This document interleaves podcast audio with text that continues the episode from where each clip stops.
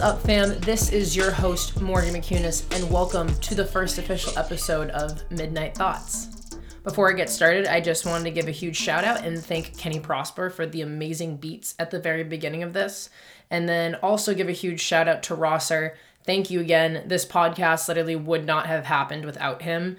I am awful when it comes to technology, so he made it happen, and I am very grateful for that.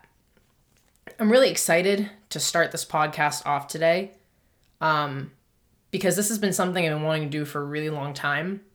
You know, I was on the phone with my mom yesterday and she she was saying to me that she was so happy that I found a career that I love and that makes me really happy. And I was saying to her, you know, I was like, well, yeah, like I love fitness, but being a personal trainer isn't like my dream. And she's like, what do you mean? And I was like, well, I'm good at fitness.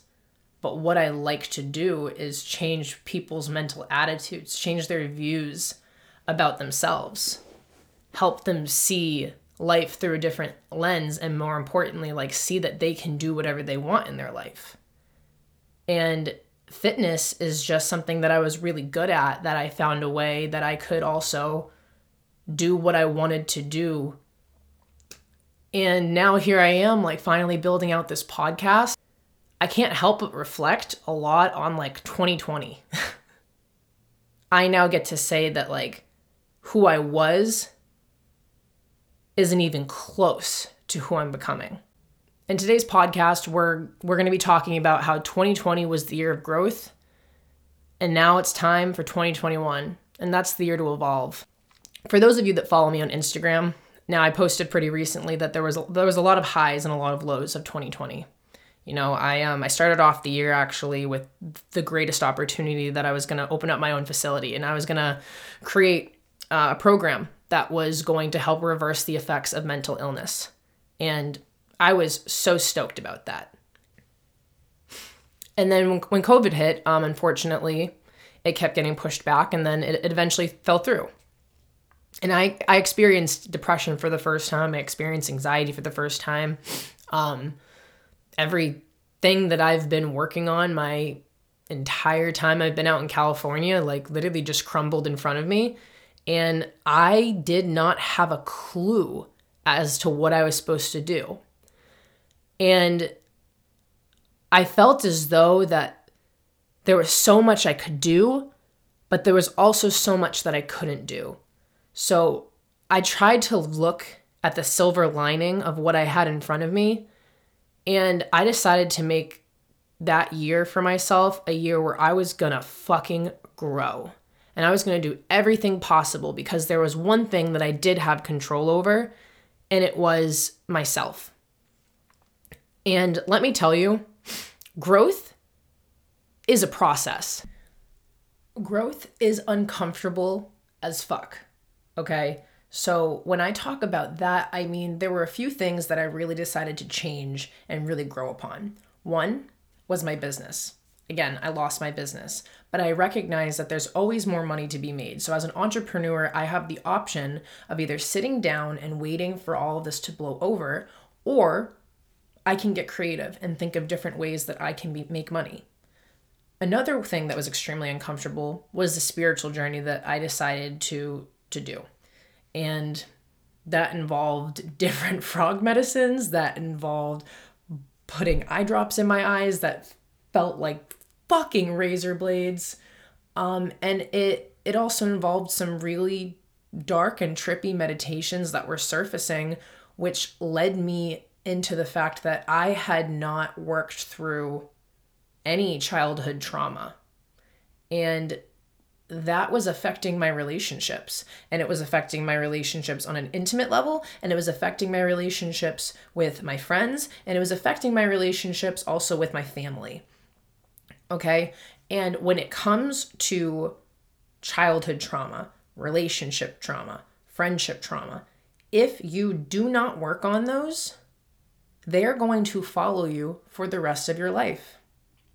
So i chose to realign my life and create a process. Now, you always hear people say, like, follow the process. Yeah. Okay. We always hear people say that. But the question is what is your process? And more importantly, do you even have a process? Okay. So those two things are probably one of the most important things when it comes to stepping up and evolving. You know, you're you're overweight, okay? Here's here's a process. Go to the gym, cut out alcohol and eat better. Are you currently feeling depressed?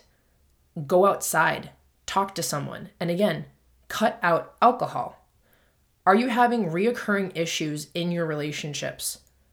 Go work on your motherfucking trauma with a therapist and stop pointing fingers and acting like everybody around you should be dealing with your shit.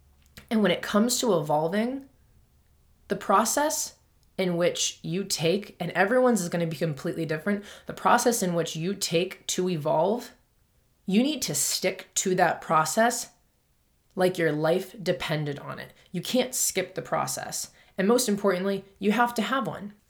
2020 gave us the opportunity to really sit down and reevaluate ourselves and our lives. It gave us the opportunity to to show us what what breaks us, what makes us happy.